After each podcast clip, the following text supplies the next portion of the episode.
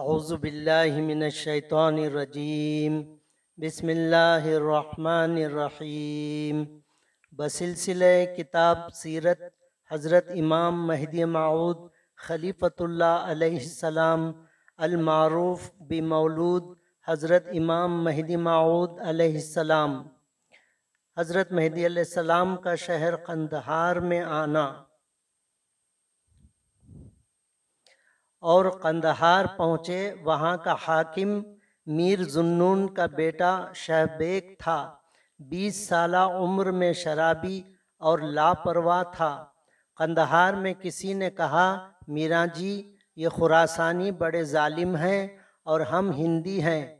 اصل کے لحاظ سے آپس میں ایک دوسرے سے ہندی بات اور دینی گفتگو نہیں کر سکتے۔ اگر مصلحت سمجھی جائے تو چند روز اپنا دعویٰ پوشیدہ رکھیں۔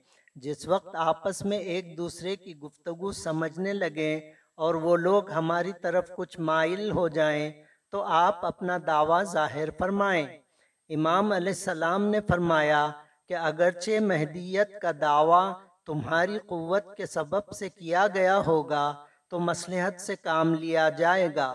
اور اگر اللہ تعالیٰ کی قوت سے دعوی مہدیت کیا گیا ہے تو انشاءاللہ اللہ تعالی معلوم ہو جائے گا۔ قندہار میں حضرت مہدی علیہ السلام کے متعلق خبریں بہت پھیل گئیں کہ ایک سید ہند سے آیا ہے اور مہدیت کا دعویٰ کرتا ہے اور اپنے دعوے پر کلام اللہ کو گواہ لایا ہے اور اپنی ذات کے انکار کو کفر کہتا ہے۔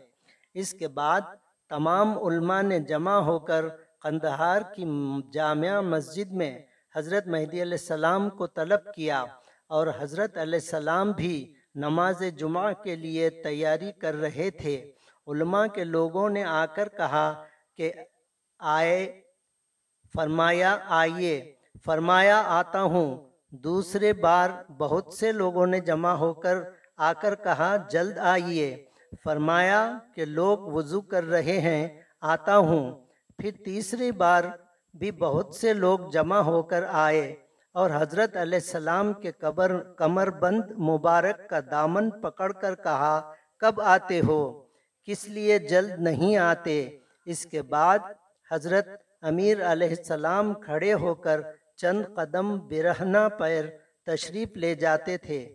اس وقت کسی نے کہا، حضرت کی نال لاؤ۔ فرمایا، تعلق نہیں ہے۔ بندہ ہزار میل خدا کے لیے برہنہ پیر جائے گا۔ اس کے بعد حضرت علیہ السلام کے ہمراہ جو صحابہ رضی اللہ تعالی عنہما تھے، ان کو منع کیا۔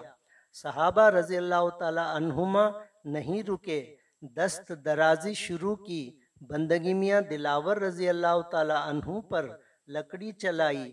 اس وقت حضرت علیہ السلام کا رخ انور کچھ بھی تغیر نہ ہوا۔ پس جب امام علیہ السلام جامعہ مسجد پہنچے تو آپ علیہ السلام نے کسی کی طرف توجہ نہیں کی۔ علماء مذکور گالیاں دینے لگے۔ آن سرور کامل حلم اور بے نیازی سے کام لے کر صف اول پر بیٹھ گئے۔ تھوڑی دیر کے بعد شاہ بیگ نشے کی حالت میں شراب کے شیشے ہمراہ لیا ہوا آیا۔ اس وقت کسی نے حضرت مہدی علیہ السلام سے عرض کیا کہ شاہ بیگ آتا ہے، شراب پیا ہوا اور لاپرواہ اور بہت شریر ہے۔ امام علیہ السلام نے فرمایا، خاموش رہو اور آنے دو۔ دنیا کی مستی رکھنے والے بندے کے پاس آ کر ہوشیار ہو جاتے ہیں۔ یہ پیشاب کی مستی ہے، کب تک رہے گی؟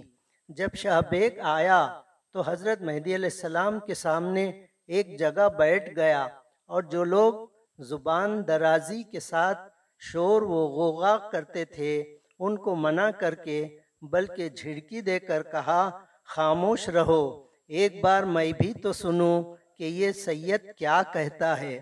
اس کے بعد میں جو کچھ چاہوں گا، کروں گا۔ جب سب لوگ خاموش ہو گئے تو حضرت مہدی علیہ السلام نے قرآن کا بیان شروع فرمایا۔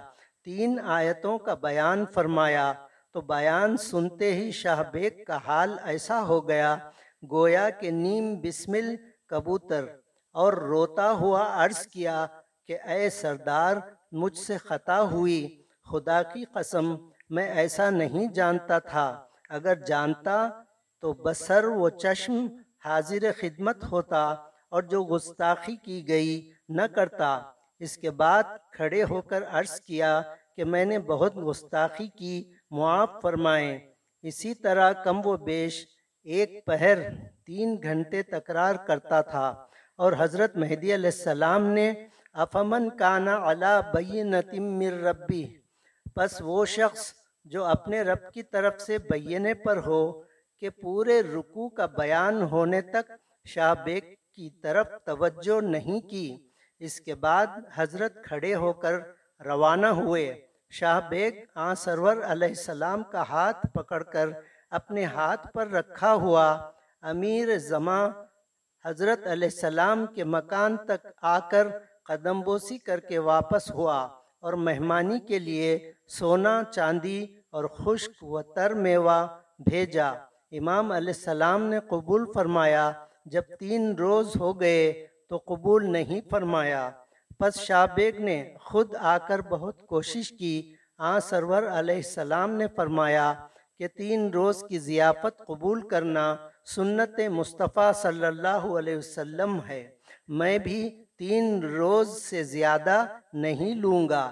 پس آ حضرت صلی اللہ علیہ وسلم قندہار میں دو ہفتے قیام فرما کر روانہ ہوئے اور شاہ بیگ بھی حضرت مہدی علیہ السلام کے گھوڑے کی فطراک پکڑا ہوا تین کوس تک حضرت کے ساتھ رہا۔ حضرت علیہ السلام نے فرمایا کہ واپس جاؤ، تو عرض کیا، مجھ کو مرید کیجیے۔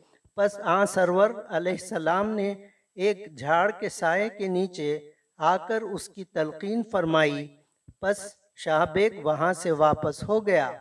قندہار سے اس کاشف القروب والاسرار علیہ السلام کے ہمراہ جو مہاجرین رضی اللہ تعالیٰ عنہما روانہ ہوئے، ان کے اسماء گرامی یہ ہیں میاں محمد کاشانی، میاں اشرف بانسوی میاں لالن، خراسانی میاں حاجی محمد احمد آبادی، میاں عبداللہ، میاں عبد الحاشم میاں عبد القادر میاں کبیر، خاں میاں شریف محمد میاں کمال خاں اور میاں چالاک رضی اللہ تعالی عنہما۔